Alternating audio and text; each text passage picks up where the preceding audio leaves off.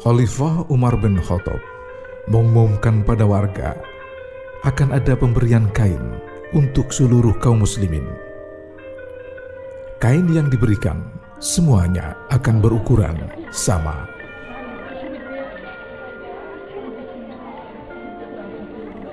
Saat hari pembagian kain, Umar bin Khattab mendapatkan kain yang lebih besar dari yang lain.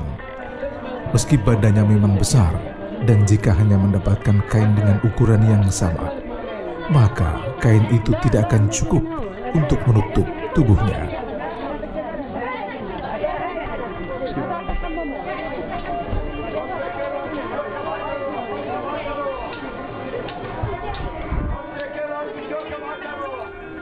Setelah acara pemberian kain selesai, Umar bin Khattab berkhutbah karena hari itu bertepatan dengan hari Jumat. Namun kaum muslimin tak antusias menyambut khutbah Umar yang berapi-api seperti biasanya. Sang khalifah merasa heran, namun tetap melanjutkan khutbahnya sampai tuntas. Setelah selesai, Umar bin Khattab lalu bertanya pada kaum muslimin tentang sikap warga yang menurutnya sangat aneh. Salah seorang kaum muslimin kemudian menjelaskan, rakyat ternyata curiga sang khalifah mendapat jatah kain yang lebih besar dibanding warga lainnya. Umar bin Khattab tersenyum dan menjelaskan, namun ternyata warga kurang mempedulikan. Umar bin Khattab lalu memanggil anaknya, Abdullah, untuk menjelaskan apa yang sebenarnya telah terjadi. Abdullah kemudian mengatakan, kain yang menjadi bagiannya diserahkan kepada ayahnya, supaya kain yang diterima Umar cukup untuk menutup aurat. Umar berbadan besar dan kekar, sehingga membutuhkan kain yang lebih besar sebagai pakaian. Itu yang menyebabkan anaknya memberikan jatah kain yang lebih besar untuk sang ayah.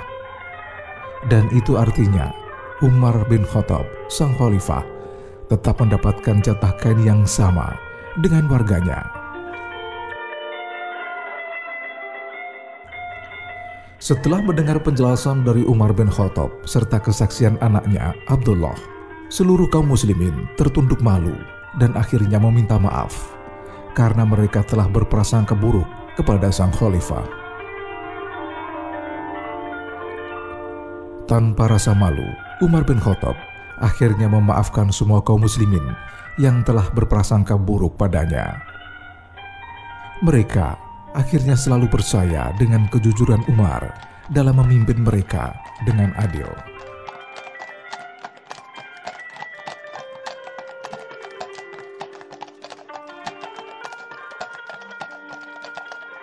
Suatu hari, Amirul Mukminin Umar bin Khattab berjumpa dengan seorang perempuan di jalan.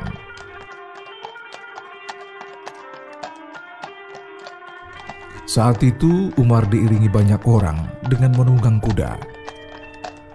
Tiba-tiba perempuan itu memintanya untuk berhenti. Umar lalu menghentikan kudanya.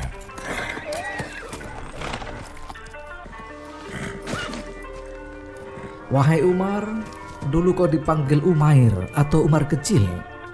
Lalu kau dipanggil Umar. Kemudian kau dipanggil Amirul Mukminin.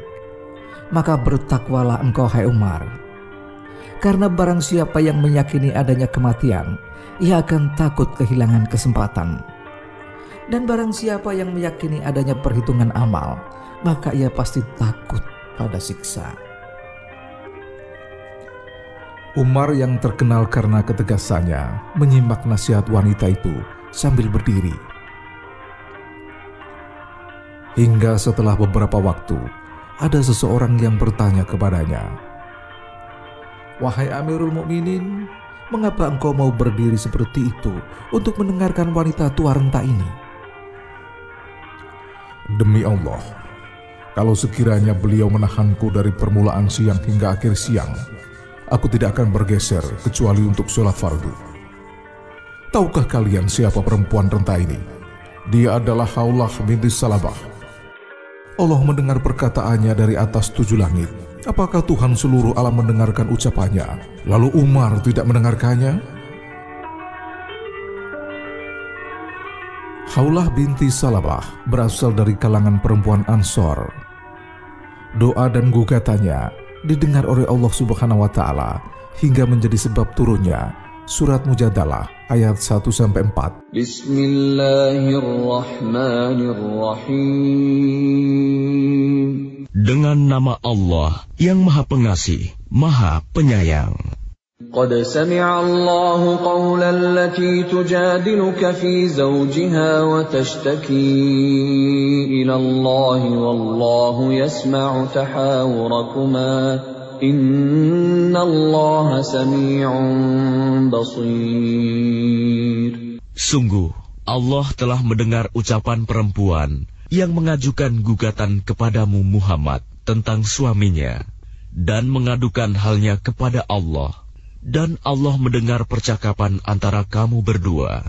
Sesungguhnya Allah Maha mendengar, Maha melihat. Alladzina yuzahiruna minkum min nisa'ihim ma hunna ummahatihim in ummahatuhum illa al-la'i waladnahum. وَإِنَّهُمْ لَيَقُولُونَ مُنْكَرًا مِنَ الْقَوْلِ وَزُورًا وَإِنَّ اللَّهَ لَعَفُوٌّ غَفُورٌ. Orang-orang di antara kamu yang menzihar istrinya, menganggap istrinya sebagai ibunya, padahal istri mereka itu bukanlah ibunya. Ibu-ibu mereka hanyalah perempuan yang melahirkannya, dan sesungguhnya mereka benar-benar telah mengucapkan suatu perkataan yang mungkar dan dusta. Dan sesungguhnya Allah Maha Pemaaf, Maha Pengampun. Walladzina yuzahiruna min nisa'ihim thumma ya'udun lima qalu fatahriru raqabah. فَتَحْرِيرُ رَقَبَةٍ مِّن قَبْلِ أَن يَتَمَاسَّا ذَلِكُمْ تُوعَظُونَ بِهِ وَاللَّهُ بِمَا تَعْمَلُونَ خَبِيرٌ.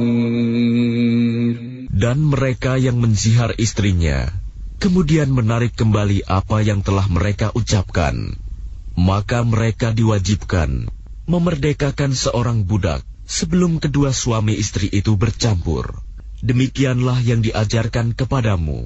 Dan Allah Maha teliti apa yang kamu kerjakan. فَمَنْ لَمْ يَجِدْ فَصِيَامُ شَهْرَيْنِ مُتَتَابِعَيْنِ مِنْ قَبْلِ أَنْ يَتَمَاسَّا فَمَنْ لَمْ يَسْتَطِعْ فَإِطْعَامُ سِتِّينَ مِسْكِينًا ذَلِكَ لِتُؤْمِنُوا بِاللَّهِ وَرَسُولِهِ وَتِلْكَ حُدُودُ اللَّهِ وَلِلْكَافِرِينَ عَذَابٌ أَلِيمٌ.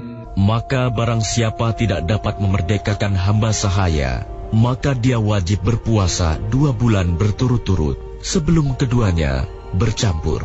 Tetapi barang siapa tidak mampu, maka wajib memberi makan enam puluh orang miskin. Demikianlah agar kamu beriman kepada Allah dan Rasul-Nya. Itulah hukum-hukum Allah, dan bagi orang-orang yang mengingkarinya akan mendapat azab yang sangat pedih. Kisah itu tak hanya menunjukkan kemuliaan Khaulah binti Salabah, tapi juga keindahan adab sang khalifah Umar bin Khattab.